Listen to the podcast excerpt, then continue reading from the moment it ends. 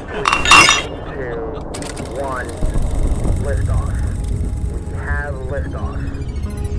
Houston now controlling. Houston shuttle. 听科学家们畅聊趣谈，与最具人间烟火气的科学家们做朋友。欢迎收听订阅由荔枝播客和高山大学联合制作播出的《科学相对论》。欢迎来到我们新一期的《科学相对论》节目。今天我们来到了上海中国科学院来采访我们的这一期的大咖，咱们中国青年基因科学家裘子龙教授。来，有请裘子龙教授自己来介绍一下自己的特殊身份。好的，你好，你好，各位听众，大家好哈，我叫裘子龙，来自中国科学院呃脑智卓越中心，是一名研究基因的青年科学工作者吧。我们的主要的研究方向呢，包括基因的方方面面哈，主要还是大脑的疾病，就是您能想到的跟基因相关的大脑的疾病，都是我们感兴趣的方向。我们研究的领域呢，包括一些小朋友得的这个自闭症，还有一些其他的一些，比如说这个帕金森症啊，其实也是跟基因相关的。我们研究的手段呢，包括用很多这个研究它的详细的这些神经的机理，以及呢这个怎样去干预、去治疗，都是我们感兴趣的方向。基因呢，我想可能广大的这个小伙伴们、听众朋友们，大家都知道一些。但是我觉得好像这两年对于基因的关注呢，可能都偏于负面一些。我也想可能通过咱们这次给大家重新梳理一下这个概念，它其实并没有这么负面。因为我们一提到基因的话，总容易想到这个神秘的一个科学家怪人——基因编辑，是吧？是的是的要做出新物种来。但刚才我觉得您介绍的就很有意思。其实作为脑疾病，您主要研究的是关于由基因去引起的，是吧？对对。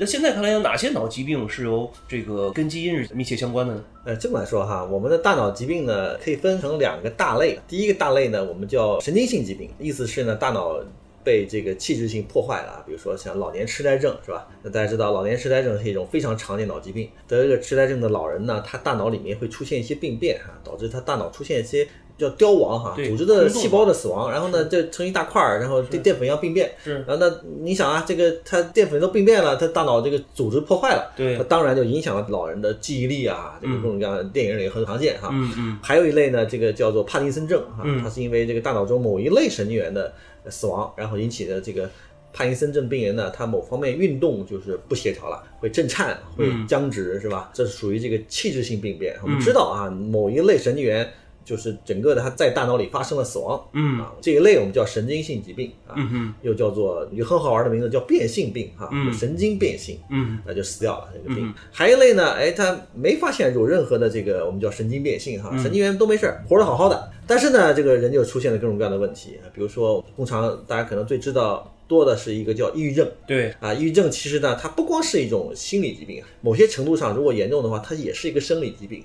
也需要吃药的。光靠心理疏导也不能有用啊，一定程度它需要吃药。它也是一个生理疾病，还有比较严重一点的呢，就是我们所说的这个小朋友身上发出来的自闭症啊，还有一些复杂点的叫双向情感障碍啊，还有这个叫精神分裂啊，都是我们常见的精神疾病。它特点呢就是大脑里面神经元都在，一个都没死，但是呢，它由于连接出了问题，嗯，也就出现了各种各样的不同的症状。所以我们脑疾病分这么两种，嗯我们感兴趣的呢是这个叫精神疾病哈，就是神经元没死的，嗯然后呢，它的因为一些先天原因、后天原因，我们主要先专注于它的先天原因，就是基因的关系。嗯，这些呢，其实除了抑郁症哈，其他都跟基因有或多或少的关系。啊，明白。包括精神分裂啊、双向情感障碍啊、呃自闭症哈，嗯还包括小朋友的多动症，嗯啊，它关系不大，这都是跟基因关系很大。嗯但抑郁症呢，现在发现跟基因关系不是很大，明白主要是社会的一些应激啊、一些压力啊导致的问题。对对，OK，哎，那我挺好奇的，就是说，像这种帕金森症或者是这个老年痴呆症什么这种，对对是人类独有的吗？还是说在其他的这个灵长类或者是哺乳动物当中也会有呢？哎，这个是很有意思的问题了哈。嗯我们这么想哈，如果是人类独有的，那很奇怪啊，为什么只有人类有呢？对啊其实呢，我们这么想，就是在自然界里面，哎，我通常很难看到某只猴子得了老年痴呆症和帕金森症。嗯为啥呢？因为他们的寿命也没有这么长，嗯啊，是吧？因为老年痴呆症，我们知道，一般老年人到呃五十岁、六十岁、七十岁以上哈，嗯你想，只有在我们这个现代人类社会是吧，我们才能这个颐养天年，才能活这么长。嗯二十世纪、十九世纪，我们人类的平均寿命只有四五十岁，嗯哎活不到那么长。嗯，还没到发这个老年痴呆症的时候呢。啊、对，我们可以想象，自然界那，我当然就看不到这种老年痴呆症的这种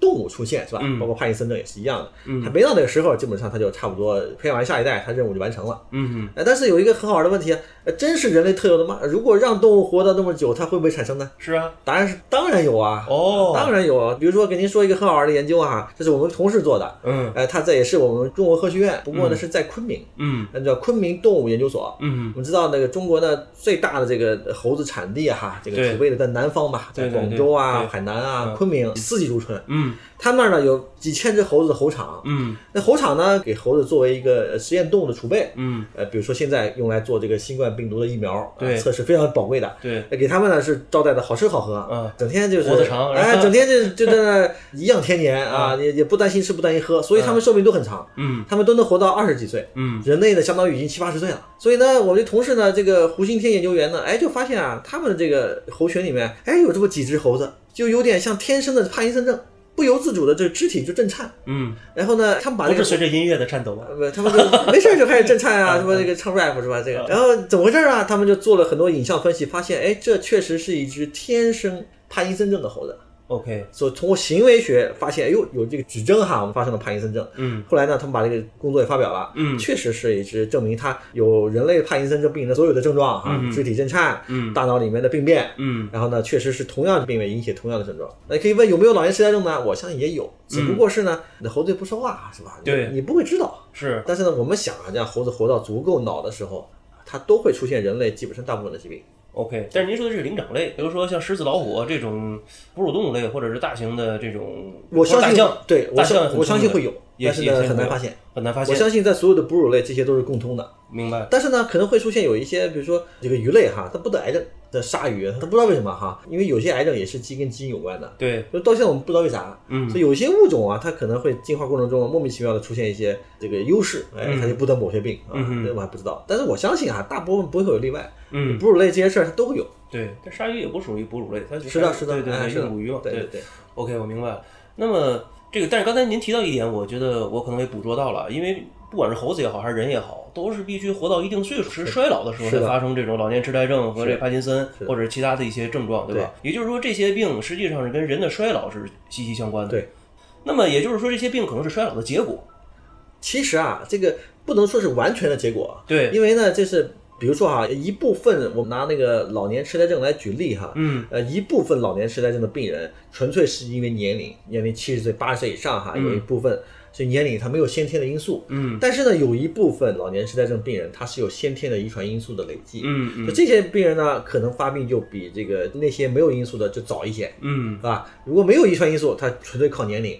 为什么会年龄又又怎么样呢？对吧？嗯后来科学家发现哈，随着我们这个年龄不断变老，其实呢，大脑中确实会积累很多的这个有毒因素也好哈，对这个负面因素也好，氧化自由基也好啊，对对就对对大脑的这种神经元造成破坏，对破坏着破坏着，它就得病了。，OK，大部分概念我们都知道，当然还寻找还哪种因素是比较重要的，还能不能逆转这个损伤是吧？哎，如果能找到这种逆转损伤的方法，哎，那就能老了也不得老年痴呆症啊。是吧是是，但是我的感觉，其实这些可能还都属于一个治标不治本的一个情况。就是说，如果我们当然可能衰老是一个非常复杂的一个这个系统性的一个问题。是，如果我们能够找到一个解决，就是说衰老的这个问题的话，是不是很多这种最后一个结果，像衰老性的疾病也就不会发生了？比如刚才您说的，对衰老的过程中，可能这个我们的这个甲基化或者是这个嗯氧化了，对吧？这个 DNA，那么我们实际上它这个很难再去正常去复制自己，对可能会产生各种各样的问题。对，如果从这条思路去做的话，去解决的话，是不是顺理成章的也就把我们这些，比如说什么老年痴呆症啊，什么帕金森症啊，也就给它抹杀了，就去掉了？我觉得不会就去掉哈，但是呢嗯会极大的延缓和减少，对吧？嗯。这个其实呢，就是比如说哈，像帕金森症哈，嗯。全世界有六百多万嗯。帕金森症病人，嗯。那莫名其妙，中国有一半三百多万，哟。哎，不知道为啥，不知道是不是因为某种生活习惯呢，还是什么什么？为什么中国人就这么多哈？我们也不知道为什么。但是我们想呢，希望能找到这种，我相信不是所谓的先天的因素哈，无论是什么原因，它就导致中国人这么多。然后呢，帕金森症的发病呢，也确实跟一些后天的这些因素有关系。习惯生活习惯对，对对对，啊我们还不知道这个。如果能找到这个因素的话，哎，那就等于是那不要让中国人出现这么多的帕金森病人，是吧这是很好的。但是呢，能不能完全消除，这还不知道。对那我相信呢，每种疾病呢，它有不同的致病因素，导致帕金森症的跟导致老年痴呆症的肯定不一样嘛，对对对吧？，但是能找到哪些，哎，那以后就好一些。是。对，刚才您提到这一点呢，我觉得其实是从统计学上，其实找到一些我们发病的一些原因。对就是从基因角度来讲的话，我觉得肯定不会是因为中国人的基因特殊，所以我们造成全世界一半的这种发病率。是的，肯定是我们某种的这生活习惯或者怎么样的。对其实这个通过统计学反而能够找到其中的一些发病机理吧，对是吧？对对嗯。那么这个问题我觉得挺有意思的，就是说您现在是研究这方面的，就是跟基因相关的脑疾病的。那我们知道它这个原因之后，我们如何治疗呢？你也知道这些病好像我们吃什么药都不管用，在我的感觉啊，这哎就是只能让他家里好好照顾照顾就对就得了。对。对你说的确实是这样哈，嗯那个我们研究疾病呢，觉得科学家感兴趣的问题是疾病怎么产生的。嗯那同时呢，我们会接触到很多病人，那个病人就问我们了，老师啊，这个病什么时候能治好啊？是吧？嗯得了病的病人当然是非常戚情、非常迫切，还非常急迫，希望巴不得马上就有药能吃，是吧？但是呢，这个呢，确实一步一步的哈。比如说像疾病的攻克啊，咱们这么来看，像癌症攻克，现在攻克了吗？没有，但是我们并不那么害怕癌症了。嗯这不再成为一个谈虎色变的一个绝症了，对吧？因为癌症如果是短短的这个二十年前，呃我们还是很害怕，嗯因为这个没有办法，嗯呃，除了手术就没有什么招了，嗯对吧？那个就是只能说听天由命了。嗯那嗯为什么短短的二十年左右出现了这么大的变化呢？呃，就是因为基础研究的不断的研究的进展，嗯。啊像比如说啊，上个世纪七十年代，嗯。那个时候美国的各方面都比较发达了，嗯。然后呢，他们这个癌症的组织就去呼吁说，哎，我们国家那么发达，为什么不搞个什么计划攻克癌症啊？嗯。美国哎行啊，说我们这国家有钱，我们搞一个癌症计划，嗯。叫 Moonshot，叫登月计划。对。我月亮都上去了，还有什么干不了啊？我们就攻克癌症，嗯。哎，投了好多好多钱哈嗯。一九七零年，嗯。我们也都知道，但那个计划攻克了癌症吗？没有啊。并没有，对吧？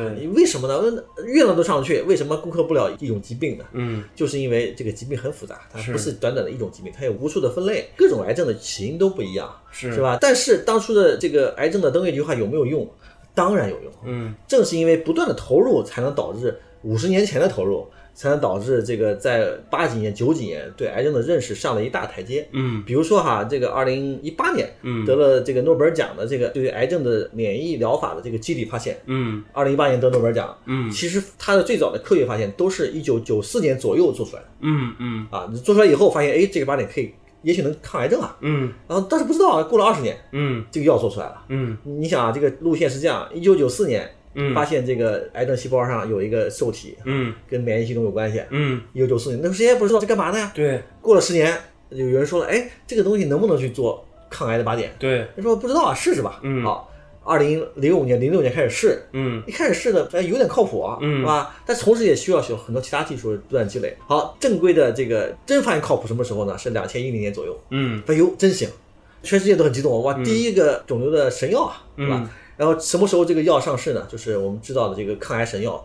PD one 抗体，在美国二零一四年正式上市。嗯那它上市前五年，其实大家都已经知道这玩意儿有用了，是吧？嗯嗯那正式上市呢，需要一定需要一期、二期、三期实验嗯啊，但是当时已经所有人都知道这个癌症有救了。嗯啊，当然，其实啊，它还不是完全有救，就是它是一部分的癌症可以很好的治愈，像黑色素肿瘤，嗯呃，但是一部分呢，好多是还也是无效的。但没关系，啊，你这个路打开了，是吧？嗯现在呢，不光是这个抗体，我们还有很多这个靶向药，嗯像很多癌，对于肺癌，对于各种各样的这个内脏的各种癌，我们都有很多的早筛啊，这个靶向药啊，嗯所以我们不再害怕了。每每年去体检，嗯呃，定时去早筛，嗯然后呢，在万一有了早期症状再去有靶向药，嗯对吧？还有各种各样的抗体药不断的出现。嗯所以现在的肿瘤药的这个研发远远不是二十年前能够想象的。嗯二十年前觉得没戏了，咱们就是搞不清楚啊，登了这么长医院没结果是吧？嗯不要搞了。但是柳暗花明又一村，嗯现在觉得肿瘤免疫是科学研究上最活跃的领域之一，嗯也它不断的研究，一个抗体不呃有没有用？没用，我加第二抗体，嗯第三抗体嗯是吧？那我对就通了嘛。所以以这么类比哈，你看咱们五十年前的这个研究，为现在的不再惧怕这个癌症打下了很好的基础。脑疾病怎么样呢？也是哈，像老年痴呆症，呃嗯这个现在几乎没有办法，就是真一点办法都没有。嗯你这药呢，只能暂缓这个症状，嗯基本上没法治，对吧？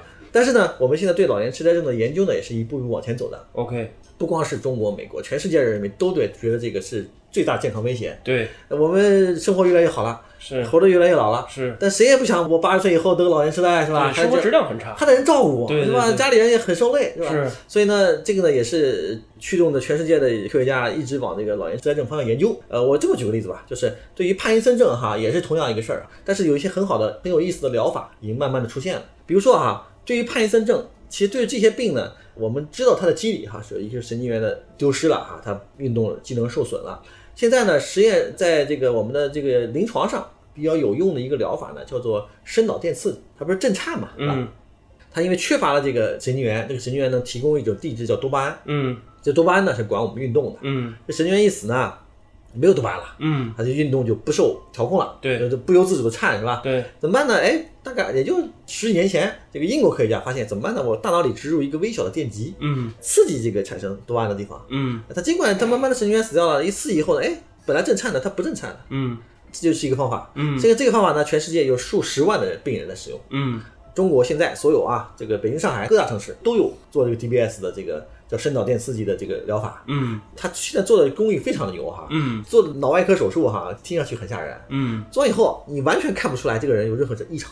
嗯这个植入电极以后，这个电极走皮下，嗯然后呢埋一个很无线充电的在胸口，嗯，它可以游泳的啊，不影响，看不出来。完全不影响正常生活。嗯然后需要觉得震颤的时候呢，他开一下，嗯哎就不震颤了，哦，所以极大的改善他的生活质量，没事对了。，这虽然说不把病根儿治了，但是实际上我是让你的生活质量上去了。对，嗯而且这个方法呢，在各大城市呢也开始享受各种医保了。嗯在上海呢，报销五万块钱啊，二十万疗法很贵的哈，嗯报销五万，就现在都忙都忙不过来啊，嗯做这事。现在不光是如此呢，还有一些更创新的疗法。嗯你说这个东西呢，装进去呢，可能五年十年呢，它可能还得换，不能一直有用，怎么办呢？对，哎，现在有一种基因疗法，嗯就不是缺这个多巴胺嘛？嗯哎，我让你大脑产生多巴胺，我还参与了一部分研究哈。嗯我们现在呢，其实在美国和中国都在做这个临床实验。嗯哎，这个用一个基因导入的方法，病毒导入的两个基因，嗯产生这个多巴胺的这个地质。嗯现在做到这个猴子身上，嗯哎，把猴子这个帕金森症的猴子能够改善他的症状。嗯哼。那下一步就是进入病人。嗯。啊，这个呢，其实在这就是典型的基因药了，哎，这基因治疗了。OK，哎，这个嗯。嗯一进去呢，效果非常长，明白。十年没问题，对。二十年都没问题。需要用病毒作为载体，对，但是呢，非常长效。小，呃长效，嗯这个时间这一辈子就不用再第二次了，嗯嗯。基本上一直有效了。嗯啊，就不用想着这个东西坏了以后怎么还得换了。所以现在呢，就是尽管还不能够从根儿上把它给缺什么这个细胞给修好，嗯。但是我们可以用各种各样的方法去帮它这个机体上完善这个功能，呃这样也可以，嗯是吧？所以我觉得，呃，这个往长远说哈，这些这个看上去很绝望的这些药呢，也许在长是三十年、四十年，短的十年、二十年，呃，总归是有方法的。明白了那所有这些研究呢，都在为以后的这个疗法做出努力，明白了。做出基础。嗯那我听完刚才您的这个介绍啊，从这个关于癌症的这个问题到这个咱们基因的这个事情，这整个故事的话，我觉得可以梳理出两条线，就是说我们实际上对于这种人类这种最尖端的这个疾病的一个治疗，癌症也好，还是说脑疾病这种基因类的也好，都是从一个非常的宽泛。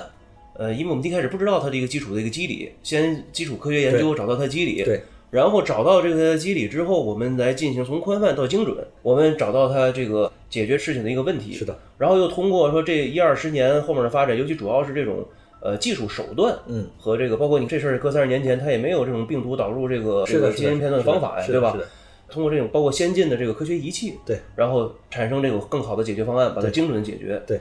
另外呢，也是从一个外部的方式，原来最早是我们是外部的，因为我们得这个病以后具体不知道该怎么办，我们可能吃点这个，吃点那个，反正就是非常模糊的方式。对对包括什么体育锻炼什么的。对。然后最后呢，到内部精确到我们的一个基因。对。从这个吃这种化学药，到这种最后靠自己免疫细胞，对是吧？免疫这个所谓疫苗是吧？这种免疫药，然后最后到基因药的这么一个过渡。那也就是说，这么看的话，我个人觉得，那基因药肯定是未来的一个最重要的一个关键了，因为我们最后就是到了人的一个 DNA 的一个底层了。就是我的理解，DNA 本身就是一套编码系统，就是一套这个这个数据库。如果我们对这个数据库进行更改的话，那不就是把它这个问题都解决了吗？从核心上都解决了。是的，是的，是的。比如说像我们刚才聊的这个这衰老的关键几点哈，嗯比如说我们说衰老有几点叫养自由基，嗯逐渐的破坏我们的 DNA 啊，破坏我们的细胞，让细胞慢慢的死掉，对吧？嗯哎，那这样很简单，我能不能用这个基因疗法装一个酶给我们机体去清除氧化自由基？对啊、这个酶不就是蛋白质吗？是啊，蛋白质不就是就基因可以编码吗？是吧？我这个打一个可不可以实现呢？现在在小鼠里面已经实现了。嗯。啊、去年就这两年的一个最新的发表文献，因为这个衰老的问题啊，这个全世界科学家都在研究哈，嗯，大概的几个相关的基因也是知道的，对，所以尽管这个呢还不能到猴子和人上去做，哎，嗯小鼠可以做的，嗯。因为小鼠衰老很快，对小鼠两年就比较老了，对对，哎，这个科学家呢，做实验简单点儿。哎，美国科学家呢把一个 AAV 病毒载体对，装了三个基因，然后呢分别管这个亲属氧自由基啊，各种方法啊，三个基因给小鼠小鼠身上一打，嗯。小鼠觉得，咦，这个日子越过越好了哈，嗯。该衰老两年，它也不老了，嗯嗯。所有同样的这个身体机能就超过了这个同龄的这个没有治疗的这个小鼠了，嗯嗯，所以这个呢，可见呢，我相信哈，嗯。当安全性足够可靠以后，嗯。呃，这个以后的这个基因疗法会成为未来人类社会一个选择。首先是安全，是吧？嗯。然后愿不愿意打一针呢？真正的抗衰老，这个咱们比较底层的抗衰老，是吧？嗯帮我清除这些体内的这些垃圾啊、废物也好，对对对而且呢，这个时间很长啊。对，这些自由基衰老细胞实际上是衰老的一个巨大的一个问题。对，有了这些以后，我可以想象以后所谓的六十岁、八十岁，那可能也许相相当于现在的四五十岁、嗯三四十岁而已，嗯嗯，是吧？所以人类的这个边界哈，肯定是往后越来越延长的。那您怎么看这个基因药的一个发展的一个未来呢？包括咱们中国在在基因药这一块儿的在全球的一个地位。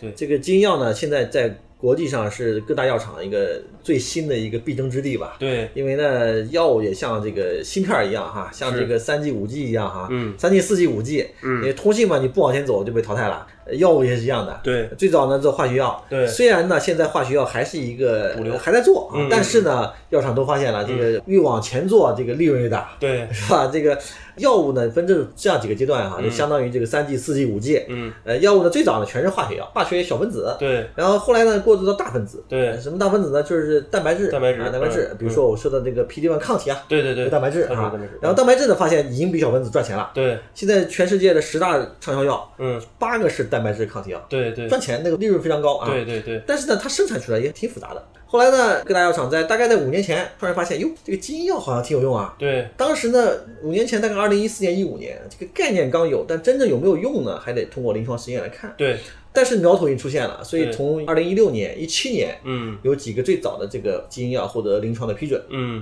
比如说哈，嗯呃，有一个治疗失明的，嗯他因为一个基因突变，眼睛里面视网膜这个感光细胞死掉了，嗯失明了。嗯哎，打这个基因药可以治好。还有一类呢是治这个叫做脊髓肌肉萎缩，嗯一个先天性的一个遗传病，嗯非常严重哈。嗯如果得这个病，小朋友基本上两三岁、三四岁他就脊髓肌肉的神经萎缩，对基本上活不下去啊。嗯这个全世界都有这个病人。哎，这个基因药打进去以后没事了，长大了。哦啊，，这可了不起哈！哇塞，那哎这个就解决呃很了不起。所以这个个两个药出来以后，哟，觉得这个很有用啊。嗯后来又出现了这个地中海贫血，啊，是我们国家这个两广的非常大的一个疾病，对对，三十万人啊，是的是的，哎，基因药也可以治好。嗯以前呢，地中海贫血呢，只能靠这个骨髓移植，嗯，那那当然配型呢很麻烦，是吧？是是，呃，这你大手术呢，对你只能输血，输完以后呢，会沉积这些铁啊什么的哈，是是，很麻烦。排液什么的，对对对，然后呢，骨髓移植呢又有风险，嗯所以现在基因治疗呢也能实现嗯一次治好，嗯，终生治愈对啊，，再也不用吃药了，嗯再也不用输血了。这这广告词怎么听着这么耳熟呢？因为这是我一个，这不是我自己的，不是我给你做的这广告，但是我我要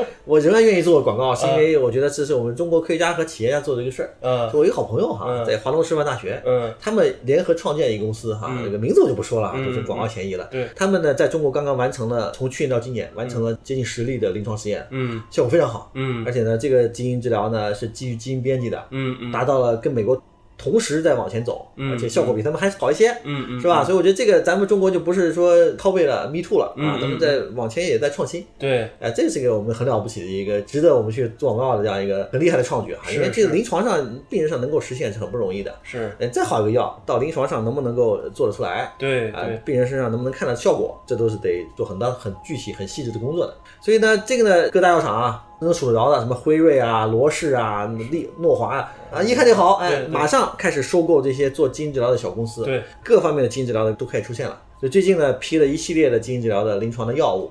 所以我们想象呢，就是不仅是这种先天的严重的遗传病哈，我们现在呢有的常见病啊，你像我说的这个帕金森症嗯。和一些其他的疾病，嗯。呃，眼科疾病都可以用基因治疗来替代。嗯。以前的一些抗体啊，打完了以后，抗体药有一个特点，嗯。当时看挺有效，过一两个月它就没用了，嗯。因为蛋白质在体内会降解，嗯它有半衰期的哈。嗯。有了基因药以后，打一针管十年，这不用了。嗯啊，这整个的格局就变化了，嗯啊，这个嗯整个的药物的就转向下一代了。那下一代呢，我们有更好的操作哈，让它更安全。嗯以前治不了的疾病就变能治的疾病了、啊，这个就是有一个最新的进展吧。嗯所以呢，在这儿呢，美国在过去的五年之内呢，整个一个其实不止五年了，他们嗯投资已经是十几年前就开始了。对，但是安全性是第一的，嗯啊因为之前是这基因治疗二十年前是很火的，嗯出了一个纰漏，一个做的不合适的一个临床实验，导致一个病人的死亡，嗯一下停了二十年。是，所以十年前他们重启以后，把安全性始终放在第一位，嗯。发现哎确实可控，所以呢现在呢又成为一个热点。嗯。哎，美国各大药厂都在做，嗯。然后呢中国的很多投资人哈嗯。也看到这个机会，也都开始投入这个中国的基因治疗的这个产业。明白，然后呢，我就很多好朋友哈，包括我们所的好多老师哈，也去参与。的。这个呢，我觉得还是有一个中国本土的创业，就是科学家的这个创新的发现，对呃，结合这个资本结合企业家啊，做这个中国的创新药，对，不光是靠背，嗯呃，一定要是创新的药。是所以呢，我预见呢，因为中国的好处是病人非常非常多。是，啊，对吧？我们只要想做啊，你这个都找到基础多贵人，对对吧？我们但是呢临床好做，但是呢，仍然是我们要认真的做这个临床实验。啊，是啊中在中国做临床实验，现在很多被人诟病，说你这个做的不认真。对，那那也不行啊，所以现在这个临床实验的标准现在越来越高，对就是国际化的一个标准。听您刚才讲啊，其实都是说基因要好的这一块儿，对吧？其实我对于基因呢这一块儿呢，因为你也知道我的背景，我之前也做过这个，包括现在也是在生命科学的这种相关行业，对吧？也有一些公司啊在去 run。那么我的问题就是在于，因为人类对于基因的认识实际上还是不全面的，还有很多问题的。对，我们在基因药的这个制作方面。其实可能稍微的一个小的偏差，确实能够造成这种毁灭性的一个灾难。对它跟化学药不一样，我吃了以后，比如说可能是这个灾难没有这么的一个沉重，没有这么的一个大规模。对，所以说我觉得在这个监管上，在这整个的一个就包括伦理的这些的这个这个监管上、规则上，是不是也应该更加的完善？因为很多时候我觉得，嗯，因为这是整个人类的一个事儿，因为不能只是医生和科学家说了算。明白？对，呃，那你说呢？确实是现在非常值得关注的一个哈，就之前这个两三年前嘛，出了这个基因编辑婴儿是吧。对，这个非常的对中国吧，整个世界都是非常震撼，啊没错没错差点把这个行业毁了。是吧是是是，所以呢，其实呢，就是在整个基因编辑也好，基因治疗也好，发展的过程中呢，必须的严格按照药品的，就是我们人类社会对于药品的管理是很成熟的。对，我知道怎么管药，什么药是安全的，什么是无效的，什么是有效的，有一个很成熟的标准。呃你要经过随机双盲临床试验等等哈。那你说的这个呢，是另外一点，就是安全性怎么来从底层控制哈。嗯，现在呢，比较大家接受的共识是啥呢？就是为了避免长期的潜在影响到人类社会的这个操作，嗯比如说基因编辑婴儿嗯啊，基因编辑婴儿这简单说哈，就是把这个下一代的基因在他们出生之前就用基因编辑方法改变了。对咱不提改变的怎么样哈对，好坏咱就不提。对任何现在对于这个受精卵层面对。做这个基因编辑都是不允许的。对。基因不仅编辑哈，多也不允许，少也不允许。对。你不能编辑它，对。你不能给它多一个基因，是。不能给它少一个基因，是不能改一个基因。因为这就流传到人类的基因库了，是吧？这个？意思呢，就是嗯如果在这个层面做任何改变，首先啊，我觉得这个挺有意思的，它是一个社会学的问题。对，你改变是我孩子的基因，嗯。我想改，对。哎，你你问过你孩子意见吗？对。你凭啥能改啊？对，呃，我想让孩子变得更健康、嗯。更聪明，嗯那万一改坏了呢？对这个风险谁来负啊？是，而且那是你认为，不是你作为父母，嗯你能够承担这个责任吗？不一定吧，对对不对？对所以说这个是很有意思的伦理的讨论。对所以呢，这个不能改的，对吧？对这这个从伦理方面，其实好像也是不接受的。对对对，科学方面就是说，你不能保证这个优势和劣势啊。是啊，你完全改变以后啊，我现在我们说这个很多其实地中海贫血，嗯你说这个好像很严重的疾病啊，嗯，其实为什么会存在啊？嗯你说疾病为什么还会有这么多人呢？当时这样也是自然选择的，对呀，自然选择的情嗯，况啊，对吧？因为有疟疾，对。那你得了这个轻的，你不得疟疾，疟疾更致命，疟疾马上就要命。说到这个，其实那个之前屠呦呦做的青蒿素什么的，实际上也是解决疟疾的问题。疟疾问题药物啊，是但是为什么我就说地中海贫血这个病为什么到现在还存在？照理说，慢慢的就自然选择人类不会存在的。，对，就是因为最早在非洲，嗯这个地中海贫血非常多，嗯因为那时候有很多疟疾，疟疾的那个这个蚊虫蚊蚊子携带疟原虫。嗯嗯，但是呢，你地中海贫血，你如果只是这个微弱突变，对不是严重突变，对你有贫血，对那不致命。对，但是当时那个蚊子的那个疟原虫啊，嗯碰到这种有病变的这个红细胞啊，嗯它就不吸了，它啊寄生不了疟原虫，，OK 它就不得疟疾了。OK，疟疾是一个当时更致命的、对更烈性致命的传染病。疟疾是不是现在也是人类第一大当然了这个当然了致死的这个当然了当然当然对比新冠厉害多了吧厉？害多了，哦厉害多了，对。所以如果有稍微程度轻一点的地中海贫血，它嗯不会得疟疾，嗯导致了自然选择在那些地方是选择更倾向于携带地中海贫血基因的，好吧？所以咱们这么说哈，就当然了，我说地中海贫血嘛，算了，这个还是太严重了哈。对。另外某一种基因，我现在说，哎，我希望我的孩子啊，这个有更多的肌肉，嗯，对，运动能力更强。哎，更强，嗯嗯是不是对他对他一定好吗？嗯，这么说哈，你现在看来好像是好的啊，这个咱们全世界歌舞升平，对吧？这个向着很好的方向发展。万一五十年以后、一百年以后，全世界接受了很大的这个气候变化，食物短缺了，哦，没吃的，那肌肉维持你不住了。你要肌肉啥用？对对，你不仅啥用，还消耗你能量啊。是是是，你这不是害了孩子吗？你怎么能根据你现在的情况判断一百年以后人类社会怎么样呢？那时候最好是白胖那种能储存能量的是吧？这对不对？你脂肪越多越好，是不是？对对，所以这反了嘛，嗯，对不对？你不能够想象人类社会一百年以后、两百年以后，这个几百年在整个社会里只是一个很短的一个瞬啊。对你现在就改变，那不太短视了嘛？对，所以呢，在这个处于这方面的呃，其实不仅是科学，是伦理哈，这些科学家也知道的啊，不能随便改，对吧？就这都是选择过的。你现在人类没那么聪明，所以呢，我们现在所有的基因治疗、基因编辑都局限于一个成年人。不能改变他的生殖细胞，对。只是改变一个患病的啊对。啊，这是患病的啊，嗯。这是患病的成年人，嗯，改变他的疾病症状，对。这是目的对，受精卵那种都不行。哎，都不行。OK，呃，所有你怎么改都不行。对，但是呢，咱们这么说，确实是因为这个基因变婴儿的事推动了这个这个法令法律的成熟。成熟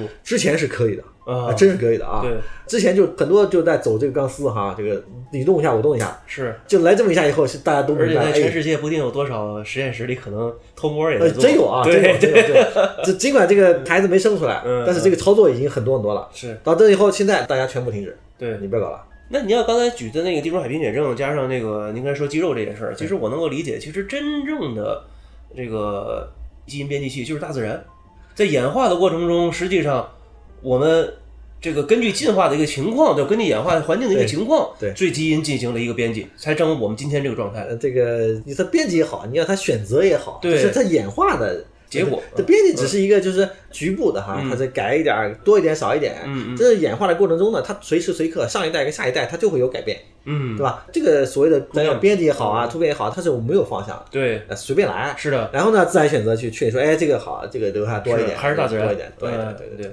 那其实我觉得人类发展到这个阶段啊，其实有意思就是在于我们通过我们自己叫什么呢？叫学习能力，就是这个自我的这个提升的能力。我们知道了这个整个生命的一个呃 DNA 的一个基础，然后我反过来进行去代替这个上帝，代替大自然，去对于我们所谓的带引号的有益的方向去改变我们自己。但是由于我们对这个底层这套代码库的理解还不够深刻，对所以很有可能改错。对对，绝对是这样。嗯其实呢，就是说人类呢得到这个基因编辑的工具呢很有意思哈，嗯给大家推荐几本书，嗯就是我相信也很快会有中文版，嗯就是这个去年拿到诺贝尔化学奖，嗯这这个两位基因编辑的科学家，嗯女性科学家，嗯。然后呢有一位哦就是美国李嘉诚支持的那两位，对拿到奖的，对对对。然后呢，他呢是就是这个呃有一位呢这个美国这个伯克利大学教授呢杜纳杜德纳教授，嗯，他他是别人给他写的传记，对，就写这个乔布斯传记这个人嗯啊，那个 Walter Isaacson 嗯给他专门写的传记，非常厚哈，嗯讲述了这个他的小时候的成长啊，嗯成为科学家的历程啊，嗯嗯。还有就是基因编辑婴儿的始末哈，就他在一个老外视角看来，哦当时他去参加国际会议，嗯这个贺建奎这个人怎么嗯跟他来回聊天儿，哦还有这事儿哎，有非常好玩的故事。哦这个故事很厚一本书哈啊，肯定也会很快被翻译成中文，嗯哎，会成为很好很好的畅销书。